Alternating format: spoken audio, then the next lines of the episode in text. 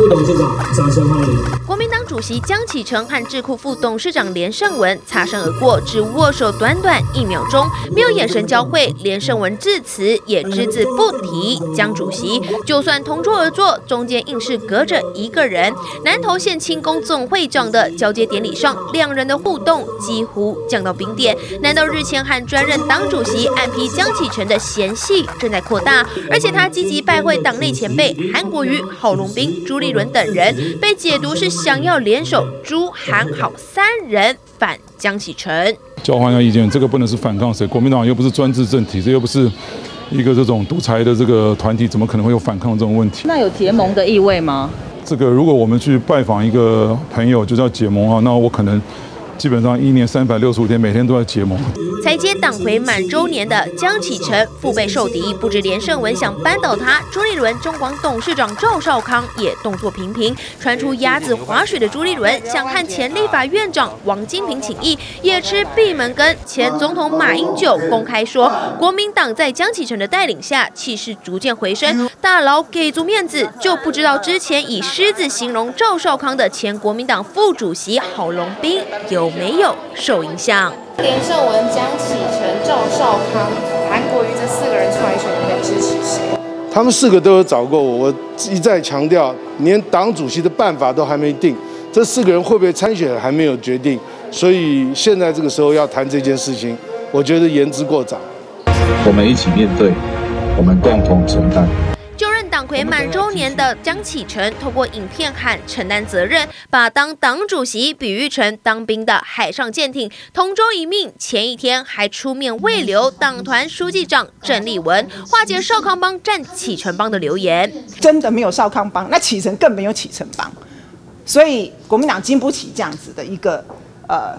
再继续这样下去，所以现在团结最重要，一致对外最重要。那一切问题都已经解决了。郑丽文云淡风轻带过，但七月的党魁之争暗潮汹涌，江启臣的连任之路充满挑战。好，国民党的人都说要挑战啦。不过刚才从这个画面当中看得很明显啊，连胜文跟江启臣的互动真的是冷冰冰啦，降到这个冰点。我想先来请教一下明佑哥哦，因为刚才讲到说明天三月九号，江启臣这个党主席就要任满一年了。好，国民党的内部呢有流传这份民调啦，说这个党员对于江启臣的满意度高达六成八，好，不满意的只有十三 percent。好，不过另外来看到的是绿营内部也流传。另外一份民调啦，好，我说一般民众对国民党的满意度民调，好，这是颠倒过来，变成不满意高达五成九，好，满意度呢三十点三，好，我们看到这两份民调真的是这个数据落差蛮大的，对，看起来是有点怪哈，因为每一个政党好像是各自表态一样，是，可是都是为了一个人，就是江启臣哦，因为我看到国民党现在最大的问题，因为他明天就就任满一周年嘛，哈。可是江启臣他在国民党内，你看这一年来其实是腹背受敌啊。我帮他讲一下话，其实他真的是腹背受敌啊，因为他今他今天也对外宣示说，哦，因为他上任国民党主席以来，他决定要搁置所谓的一中原则的九二共识，那他希望说呢，国民党呢能够完成所谓的集体领导。他应该是在温情喊话说啊，其实我这主席哦，大家拢会在参悟啊，所以他上任以来说，很多时间都被人家讲说，哎呀，他每次要做任何判断、任何决定的时候，后面总有杂音啊，包括这个，包括马英九等等啊，哈，包括吴那个吴伯雄啊，或者是吴敦义啊等等，大家就会忽然间集体出来说，你这样做是不对、不乖哦，可是。江启程为什么在这时候传出要去结合所谓的廖了以？其实我们简单来看国民党的问题，其实民进党也会有，可是民进党派系是非常明显的，可是国民党派系是各各个不相显著的，而高来高去的，为什么呢？因为廖了以大家知道他是台中的红派大佬，但是有一个很重要的重点，他跟王金平都属于本土路线的，那江启程算是这个世代里面走本土路线少数的，因为你看连胜文，他绝对是走所谓的。呃，统一路线比较轻中的路线，可是江启臣，你看他回忆王毅的话的时候就很好玩呐、啊。王毅在跟美国说：“哦，你们这个不可以干预啊，这个国内我们中国自己的内政啊。那中国中国是一一认为台湾就是他一部分。对，可是我们可以看得出来，在这时候，你看国民党一声哦，九二共识不能废啊，那这个统一要为前提啊，那洪秀柱说啊，这个都是民进党害的。可是江启臣就讲了一句话。他说：“台湾是中华民国的一部分。”去回忆王毅呢？为什么要这个时候要提出这样的论点呢？其实很简单啊，他一定要标新立异，跟本土派的结合，来集结最大的力量。国民党最近这几年的发展，哈，我们可以看到，二零一八以后的国民党在路线上很多的分歧。为什么呢？因为二零一八九合一大选，他认为大胜的时候，表示他们亲中路线是对的。可是事实上，国民党内部没有去检讨说，哦，韩国瑜败选，韩国瑜被罢免，那为什么会走到这个阶段？其实就是因为你们亲中的路线跟国际局势的变化没有顾及，然后把所有责任撇开，说没有，我们都是和平的使者，我们跟中国是一样的，我们这个是血浓于水。可是问题就是在民进党，可是国民党内部难道没有其他声音吗？绝对是有。可是江启臣要把其他声音要带出来的同时，哎，好不容易你你当上主席啦。可是你既然没带出来，也没有辩论，没像我们一样做两方在辩论，也没有，都不敢做。不敢做的同时，他又希望维系说啊，这个所谓黄复兴党部的力量、深蓝的力量不要反扑到我身上。我跟跟江主席报告了，这是不可能的代志啦。你一年我来试验，你赶紧看嘛。你每次只要做任何一个动作，每个人都有揣测。你光不尊重连胜文这件事情，连胜文当然会不开心啊。智库是温刀出来呢。当初时是阮老爸成立的呢，我做副董事长，你要叫柯文哲来，你要蓝白合，无你嘛给我通知一下，无邀请就准拄煞，然后事后再来啊，迄啰，所以连胜文才提出说，那我们要专任主席。你看专任主席一出来，连胜文也尝到当初江启臣的威力喽。专任主席一出来之后，哇，这些大佬马英九又出来表态说，这个是不合时宜啊，这党章没按下啦，连赵少康都是这样不好啊。所以原因是在哪里呢？国民党内像佩芬姐讲说没有大人，我个人是觉得大人太多。为什么我说大人太多呢？每一件事情后面大人都要指指点点，然后真正叫那些大人出来说，哦，开始给省公我来出来攻击那位，啊，我的标台去挺着什么人，啊，你敢好，啊，开始失掉中国，拢为着家己啦，拢为着家己。所以我要跟各位讲一件事情，看国民党的问题都很简单。为什么很简单呢？国民党内部自己看不清楚，外界倒是看得很清楚啊。所以你可以看，我老实说，如果从绿营所谓的内部，那绿营应该就是民进党内部啊。那内部的民调，民党内部民调一向是非常准确的。我要告诉各位，你去验证一下都非常准确。为什么满意度只有三十点三呢？因为光立法院在处理议案里面，很多立委对江启臣都感觉到很不满呐。我们控监的时阵，我们的主席唔知走去倒位去。啊，无伊嘛是立法委员啊，无嘛来作为陪问者。但是该出现的时阵无出现，不该出现的时阵讲，你看我们就是要对抗蔡政府的霸权。哎，他讲嘛讲安尼，真正要做的时阵做不一个空棒。所以要甲各位讲一件代志，国民党内底问题就是对中国的路线到底在哪里？这个永远是最大的问题。所以你看现在最聪明的是谁？朱立伦呐。朱立伦他这时候要持盈保泰啊！有人说他吊东风，因为他之前帮他欠东风嘛，偷那个麻将的那个粉丝。有人说他吊东风了，可是我要告诉各位一件事情：现在国民党刚好群雄并起。朱立伦如果这时候再去插一卡哈，一斤嘴代志无法度走，因为包括过去他都要包括佩文姐、跟高玉仁、跟王金平的恩怨。这时候他要不断的去化解，才有有办法去做一个中性的角色。所以某一方面来看朱立伦的角色的时候，我个人对他没那么悲观。我反而最后会不会是江朱对决呢？因为互相整合的情况下，这是国民党这些永远有一个背后你都会告诉你说：“啊，不林坚卡怕被啦，我嘛是被标台给你支持啦。”所以国民党现在要去讨论一件事情。你们对中政策要走什么路线？给台湾人一个交代，是要将朱立哎，这个江启臣改变一个路线走法。还是说要坚持马英九九二共识，还是说像洪秀柱的一中原则呢？好，我们可以看到，其实朱立伦他现在的是个在掉胜盘啦。不过看到明天这个江启臣就要就任满一周年了，我想请教一下舒培议员，因为其实对国民党的很多人来说，为什么这份民调满意度会这么高？很多人可能觉得，哎，江启臣上任这一年来，好狂推一些这个反莱猪公投啦，或是包括最近的一些公投，都认为说，哎，这是不是江启臣做得很好的地方？好。不过呢，我们来看到另外一份绿营内部流传的民调哦，最新的民调认为说，哎，有五超过五成的民众认为，国民党推动这些公投都是为了自己的政治利益。然后还有最近啦，罢免一些陈柏惟啦，或是吴思瑶啊立委这些的，有六成的民众认为，好，这种罢免立委也会造成社会的对立。要来请教一下舒培议员。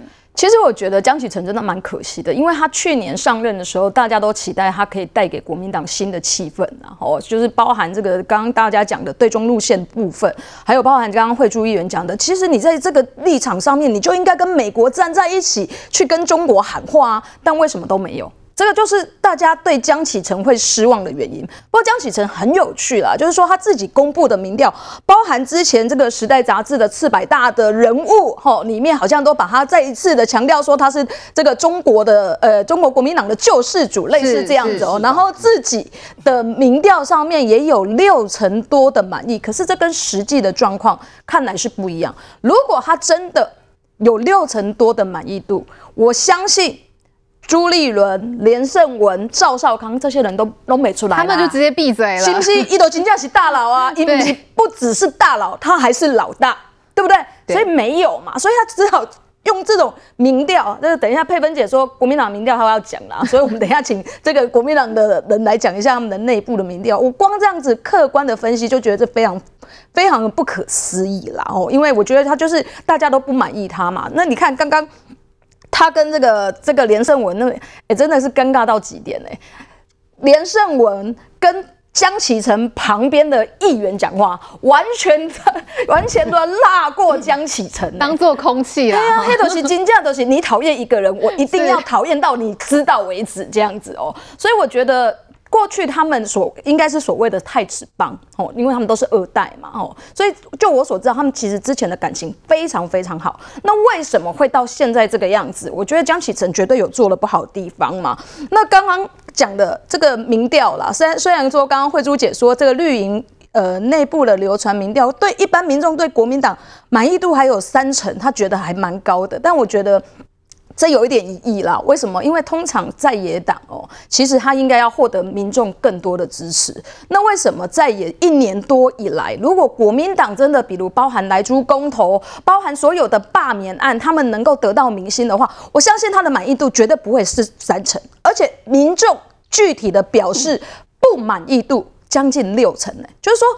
民众对于在野党的不满意有六成多，觉得国民党没有扮演好，甚至有六有五成的民民众认为国民党办公投只是为了他自己的政治声量，有六成的民众认为国民党办这个罢免立委是造成社会对立，可是国民党还是继续干下去，欸，所以我觉得这真的是非常匪夷所思。那另外刚刚有一个民调，我给大家看一下哦，是就是说呃。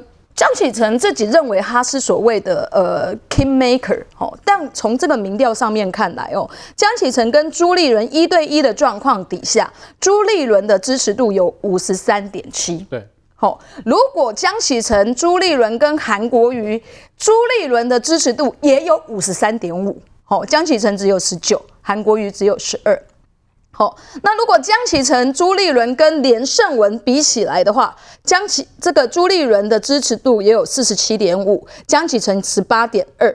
哦，所以看来 Kingmaker 不用，已经不用 Maker 了，朱立伦就是那个 King 了。哈，所以我不晓得江启臣还要在 Kingmaker 什么，所以他自己自自己从从如果他的。担任党主席，国民党的表现获得人民的支持的话，我觉得这个民调明显就是假的啊。可是问题是，这个民调上面看起来朱立伦一直是那个 king 嘛？那为什么？可以讲啊，蓝白合他自己的操作就是失败嘛？怎么样的失败？第一个从民调上面看得出来，所有的蓝营支持者其实不买单的。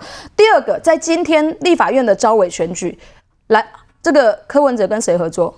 柯文哲不是跟国民党合作，哎，我觉得这都是打脸江启臣嘛。所以包含另外从这个刚刚这个民调里面还看的还有一个部分哦，可以看得出来江启臣其实是不止传统的国民党支持者不支持他，包含国民党的年轻人也不支持他，不支持他。他在二十到二十九岁的支持者里面哦，只赢了韩国瑜啊。哦，他在年轻人的支持的二十到二十九岁的支持者里面，他只有获得十点二趴，只赢了韩国瑜的三点九趴。朱立伦有五十二点三，连胜文有十七点六。哎，连胜文过去跟柯文哲在选举的时阵，大家都讲讲他是文艺少年，有没有？他那个他那个照片这样子，文艺少年。哎，他是被年轻人所耻笑的一个对象，但现在江启臣居然还输给连胜文，所以你可以看得出来，江启臣的这个在党内的支持，或者是说他所有的表现，其实是让党内很不满的。尤其是他明天是他就职一周年，对，他在就职一周年的时候要做什么事情？他要把莱猪的联署送到这个呃中选会里面去。哎，这鬼爷跟他为的。你你知道，你好像他自己的政绩，对，好像是他自己的政绩。这七十万的联署，这国民党的联署，好像都只为了江启臣一个人。过去国民党最喜欢用公投绑大选，但今年明明没有大选，所以现在是怎样？为了公投来绑江启臣的这个党主席大选嘛？所以我觉得。难怪江启臣会让所有的国民党过去支持他的，或者是对他有期待的人失望嘛？你在整个带领的过程当中，对中路线没有一个说明。之前有一个新的讲法，大家就说：“哎，我不满意你九二共识不谈。”他马上就丢起来了，对，对不对？那现在。在对内包含莱猪的议题，包含这个联署的议题，你完全只是让民众感觉，不是民不是民众民进党讲的，民众感觉你就是为了声量而继续撑下去的。那如果国民党继续这样走下去，我觉得很难回到刚刚这个慧珠议员所讲的，就是说你很难让民众对国民党有新的期待。你这么年轻的一个江启臣所作所为，只是为了顾自己，好，为了顾自己的未来，而不是。让党有一个新的方向，然后带领台湾嘛，所以我觉得，如果继续这样恶意的搞公投、恶意的搞罢免下去，我觉得这个支持度、这个满意度会越来越低。不满意度一定会越来越高。好，国民党现在除了要思考是这个七月份的党主席大战之外哦，现在同样被点兵点将的还有台北市长的二零二二大选。好，这个家里面呢，即将要在天丁的蒋万安参选态势真的是越来越明显了。他昨天就已经直接说了嘛，他不怕面对挑战。那另外一部分，民进党要派谁来迎战呢？我们稍后回来一起来讨论。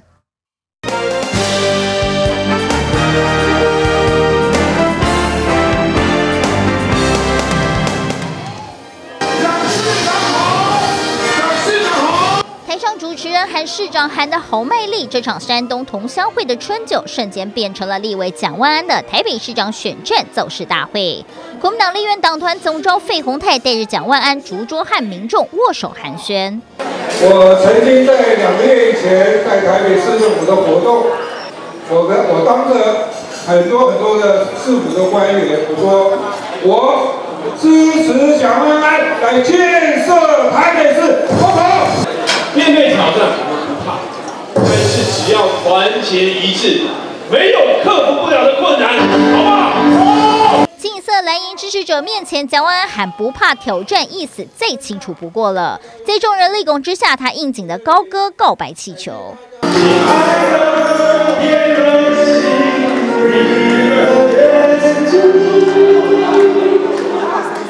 这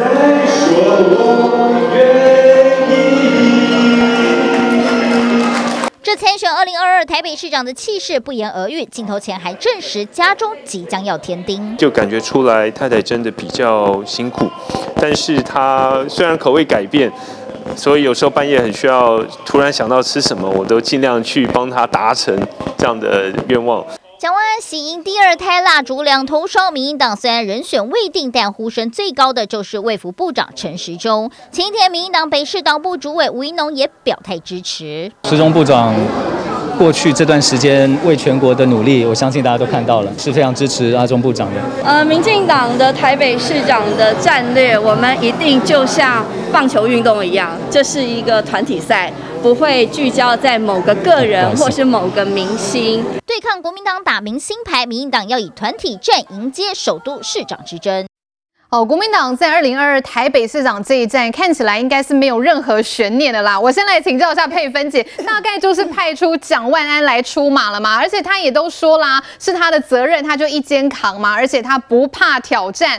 好，费鸿泰呢，现在是国民党在立法院的党团总召，他也都大胆表态啦，支持蒋万安来建设台北市。而且佩芬姐，郎龙宫这些传播节谁家熬这个气势是最旺的？蒋万安现在是不是真的就是国民党的最佳？人选了，其其实我想，国民党要这次要选台北市长啊，呃，当然气势如虹，就像但是你知道，这前一阵子不是说要重返执政吗？叫得震天嘎响，结果什么都没有。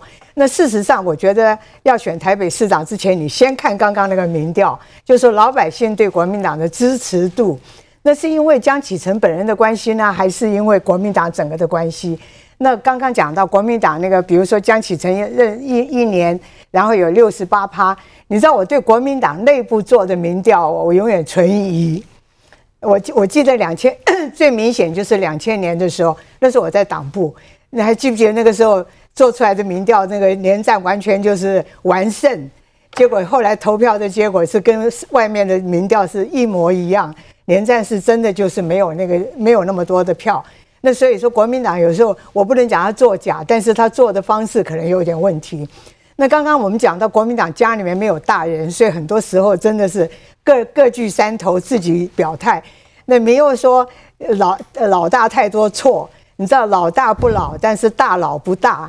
那些大佬们根本不大，你在党内根本没有身、没有地位，也没有决策权。所以老大不大，这个大佬不那不老大不老。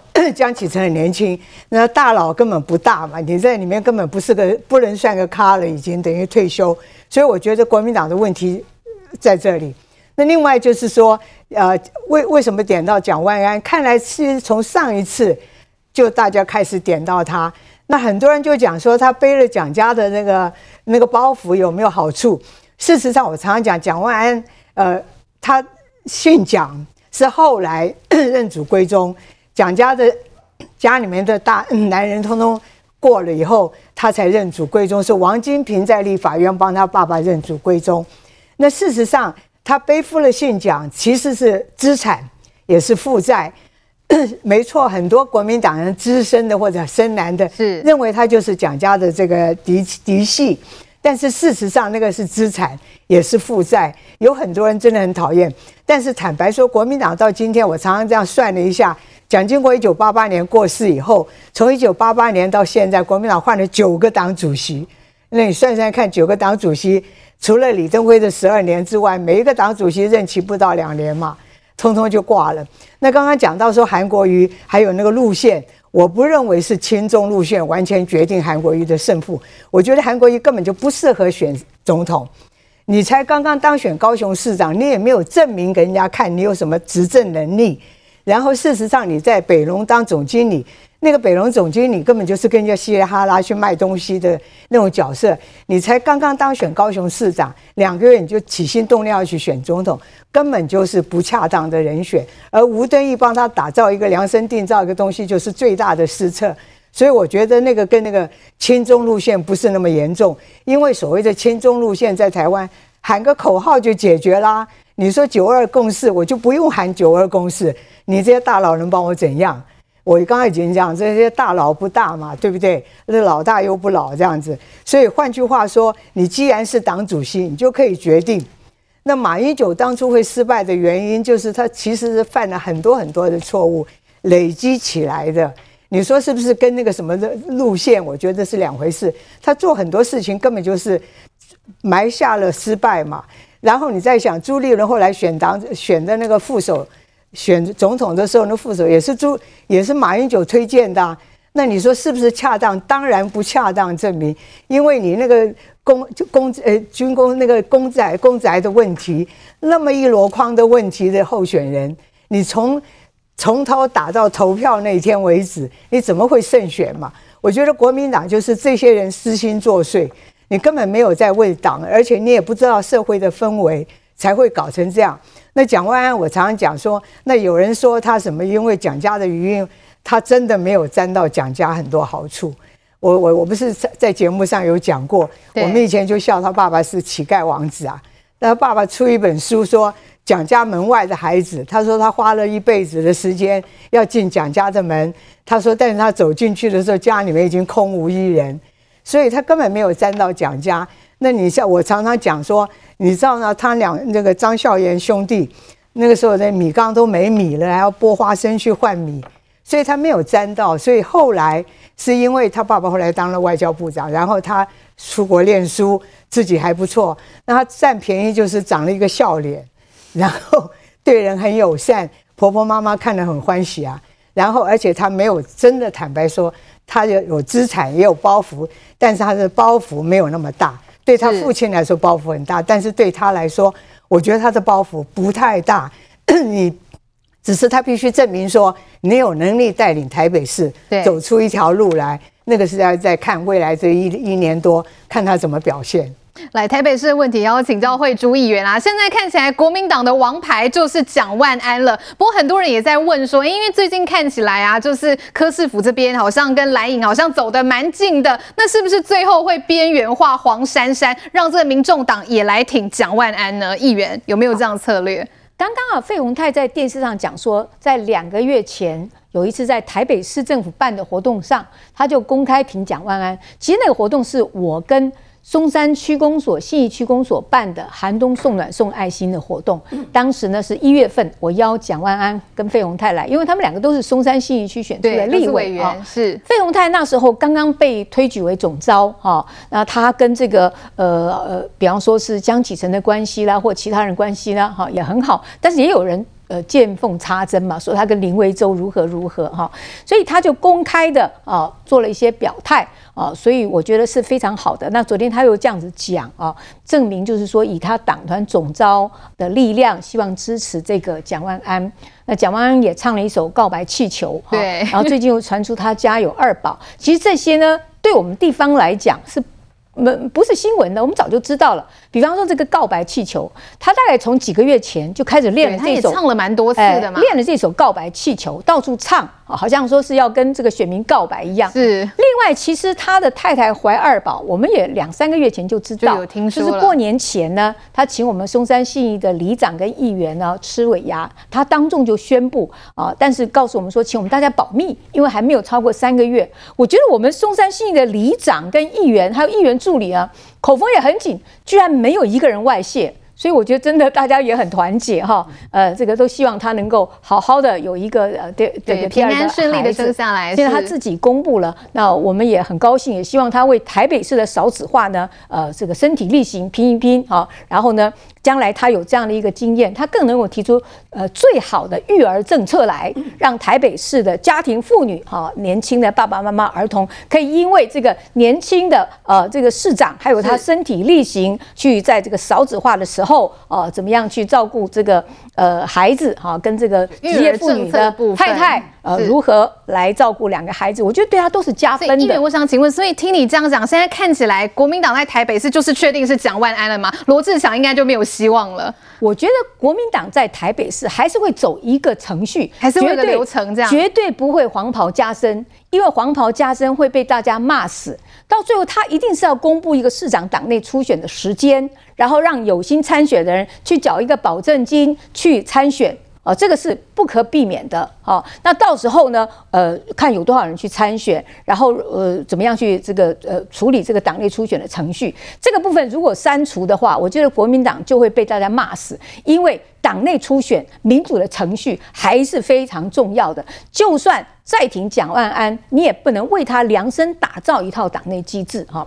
那另外，我们再回头来讲江启臣哈，我就觉得有点怪哈。比方说，刚刚我们讲的这个民调。其实，呃，各家媒体都有一些机构效应，政党做的民调更有机构效应，甚至有的是是故意放出来做策略性的测试哈。所以我觉得我对这两个民调有一些看法。第一个，先讲民进党内部公布的民调，国民党的满意度有百分之三十哈，我觉得已经非常高了。因为我们大家看看各个机构做的民调，从国民党去年啊这个大败。立委、总统大败，满意度呢只有百分之十几，就是国民党自己的人都不满意国民党的表现。坦白讲，就十几趴。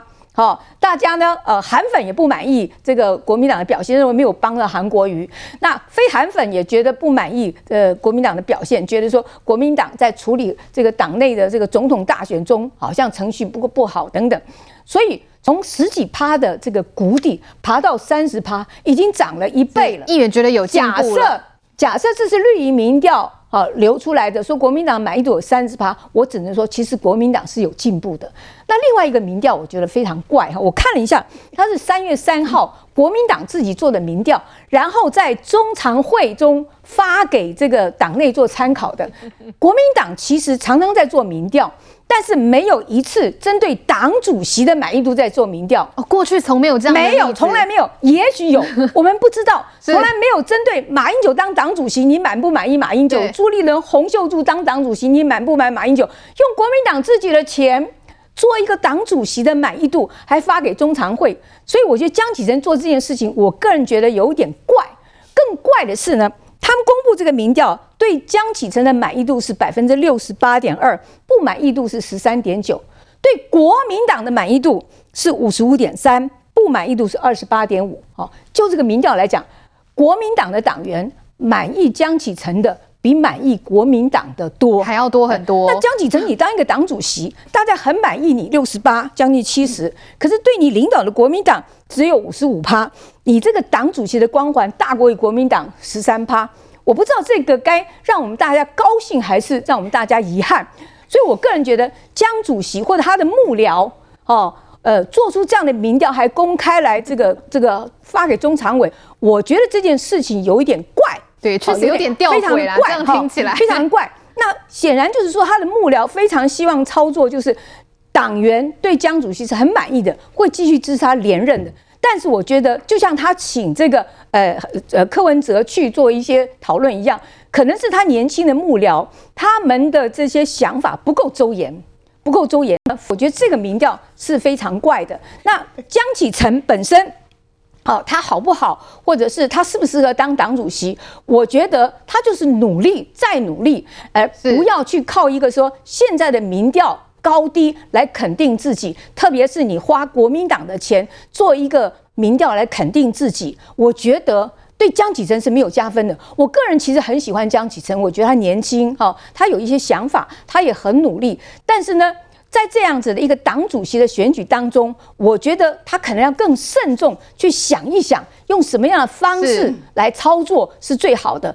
特别是他身边一些年轻的幕僚，不可以在。呃，一次又一次的操作一些方式，但这些方式呢，反而没有帮到江主席，反而被大家骂。这个是我觉得真的是站在为江主席想、为国民党想，应该好好的谨慎为之的。边讲这个佩芬姐边，其实那个民调看起来真的有点怪，里面支持度到六十八点多，那里面怎么有那么多？那另外记得那个时候连战要选的时候，我刚才讲不好意思讲，就是我在我那时候在复工会当副主任。你知道我们那个民调怎么出来？最后都是这个连战狂胜呐！我们自己每一个部门自己做，自己设计题目，自己打。然后你你支持谁？宋楚瑜连战，然后这个陈水扁八八八，然后就挑连战。然后最后的通通都是连战领先。所以到最后那个最后那天造势，马英九上台讲的那份民调是人家给他的，根本跟马英九没关系。然后就交给他一份民调，叫他宣读。结果宋楚瑜就恨他恨了一辈子。其实那个民调是国民党自己搞的，那个搞根本没有任何规矩，是自己高兴自己做。这个就是很明显又重蹈覆辙，这个是完全错误的表现。不可以这样！如果真的满意度那么高，谁敢去挑战他？你告诉我。确实，真的，所以张启臣身边的幕僚真的要好好再思考一下。不过回到刚才台北市长的选战方面啊，其实听这个秦议员这样分析下来，看起来国民党大势已定，就是推蒋万安出来了。那民进党这边呢，真的会派陈时中部长出马来应战吗？我们稍微休息一下，等一下回来再来请教舒培议员。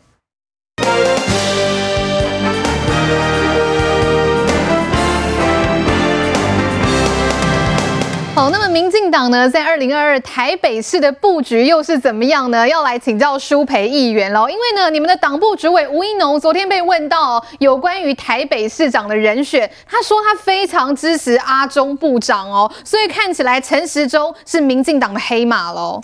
呃，确实我们在地方跑行程的时候，尤其现在宜农当上主委之后，他一定在所有的党党员里面跑的时候，其实他一定听到很大的呼声，是有关于呃大家愿意支持陈时中的部分啊。不过因为呃，毕竟从现在到这个选举大约还有二十几个月哦，那国民党因为呃党主席然后党内一团乱，所以他们必须要急着把台北市的市长候选人定出来，无可厚非，因为他们还有一个韩国瑜。哦，还有刚刚这个主持人讲到，还有罗志强等等的哦，所以他们为了避免党内有其他的这个分，有其他的意外哦，就是蒋万安出意外没有办法出现这样子的意外，所以你看，像这个黄旅锦如主委在去年就已经帮蒋万安公布参选了嘛。哦，那这个在赵少康今年年初呃宣布要参回到国民党参与党主席之后，蒋万安自己也有危机感啊，因为韩国瑜的下一步到底会不会到台北市来啊？会不会威胁到他？是是，所以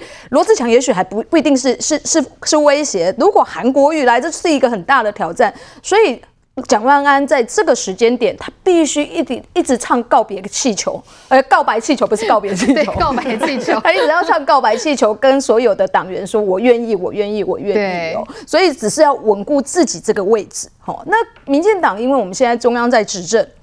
包含刚刚我们第一趴讲的有关这个疫苗的施打的状况，还有未来要在年底有可能国门大开，我们整个检疫哦防疫的措施政策要怎么做？其实我们还有很多很多的工作要做哦。所以虽然我们很属意陈时中，是不是现在就马上要定出陈时中？嗯，不一定。好，所以我觉得这个思瑶议员呃思瑶委员讲的对，我们打的是一个团体战。我们看的不是只有在台北市，我们必须要把二十二个县市的县市首长的提名都要定下来，因为我们现在除了呃平呃除了高雄、台南、嘉义之外，其他民进党都是要挑战的，好，所以我们必须要有整体的提名，所以我们要打的是一个团体战，而这团体战能够打得好，防疫的成绩绝对不能不好。好，所以陈时中当然当扮演了非常非常重要的一个角色。虽然我们很属于陈时中，但这个时间点是。还不需要去讨论这一件事情，我们是应该要把我们所有的呃这个防疫还有国政做好，未来在二零二二年选举的时候才会是最好的这个助选的成绩哦。那国民党刚刚讲的嘛，吼，韩国瑜其实回来对蒋万安的挑战非常大，但另外我认为国民党现在一而再再而三的一直在罢免，找在很多地方挑很多的立委出来罢免这一件事情，我觉得对蒋万安也会有影响啦。对，所以。你看蒋万安非常积极，之前一直被传出来说他到台北市政府里面去跟这个柯文哲合体，就是要企图边缘化，因为希望让蓝营能够更大嘛。哦，那我觉得黄珊珊副市长在选择跟柯文哲这个合体的时候，其实他就已经要看到他前面其实有很多的前车之鉴。哦，是柯文哲柯市长使用完之后就把他丢掉的，对吧？把他视。把他弃如敝屣的这件事情，不是只有在他身上发生啊，所以我觉得，呃，蓝白会不会合作，都还在动态的发变化当中啦。好，这个选举的问题很重要，两岸的问题更关键。我们稍微休息一下，等一下就要来看啊。中国外交部长王毅他再度呛声，说两岸必然统一。好，不过这句话他们每年都一直讲啦，网友就酸说哦，听到耳朵都快要长茧了。我们休息一下，稍后回来一起来讨论。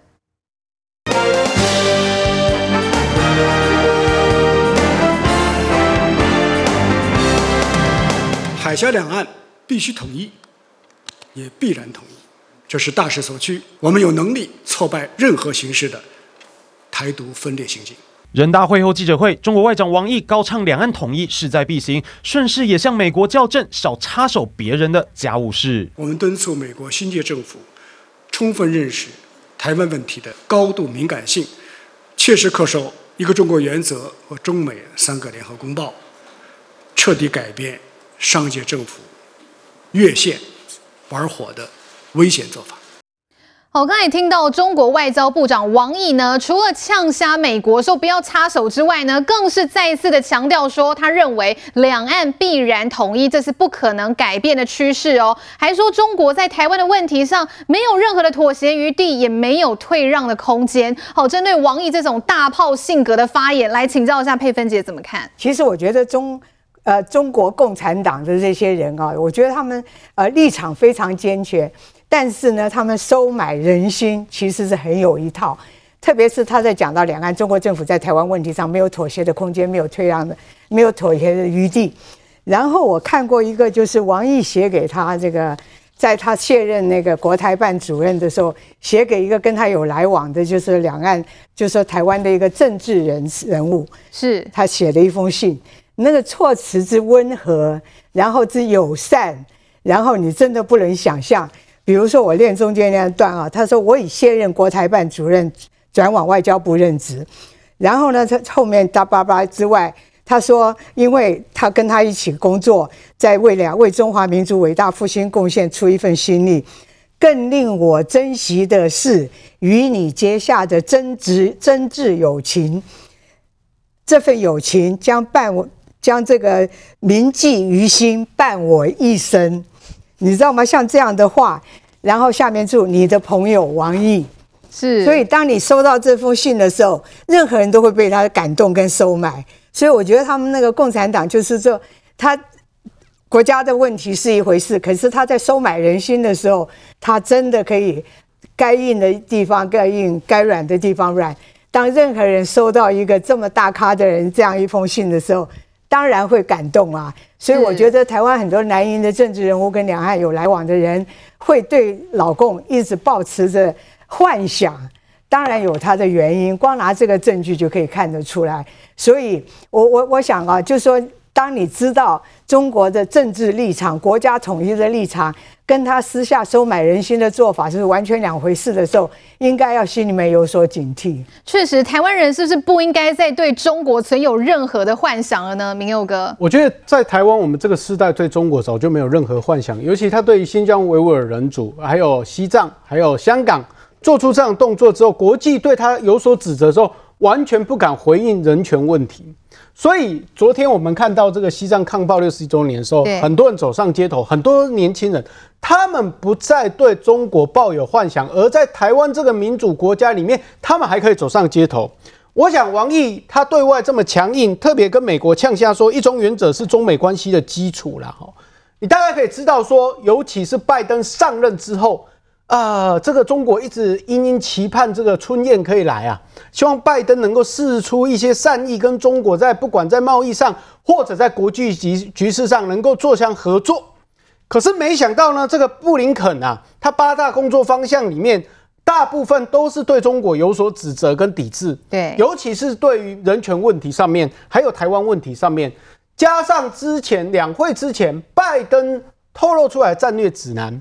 对台湾民主的肯定，维护台湾的安全，这一些都是过去美国政府很少表态的地方。而且战略指南就是美国的外交战略要怎么做，要怎么走。所以抗中已经变成世界潮流。可是习近平最近被网友骂得非常惨，为什么呢？他在强调一一一个中国九二共识的时候讲得太柔软，然后有人说这个有有有气无力啊。这个不符合这个国家主席的一个气势，他应该要强调自己哦，这个一个中国九二共识一定要这样子喊，不能这样有气无力，反而被呃中国网友骂。可是你可以看到说，包括李克强啦、张志军呐，张志军更卑微到说，只要承认九二共识，我、哦、这个马英九要的非常像哦，只要承认九二共识就好。可是李克强强调九二共识和平统一，坚决反对台独立场。好像两会只要召开的时候，一定会有这样的声音出来。对，那这个声音也是老掉牙。那特别去强调说，哦，两岸已经走到好像是非常紧张的一个模式里面，尤其是王毅特别强调这一点。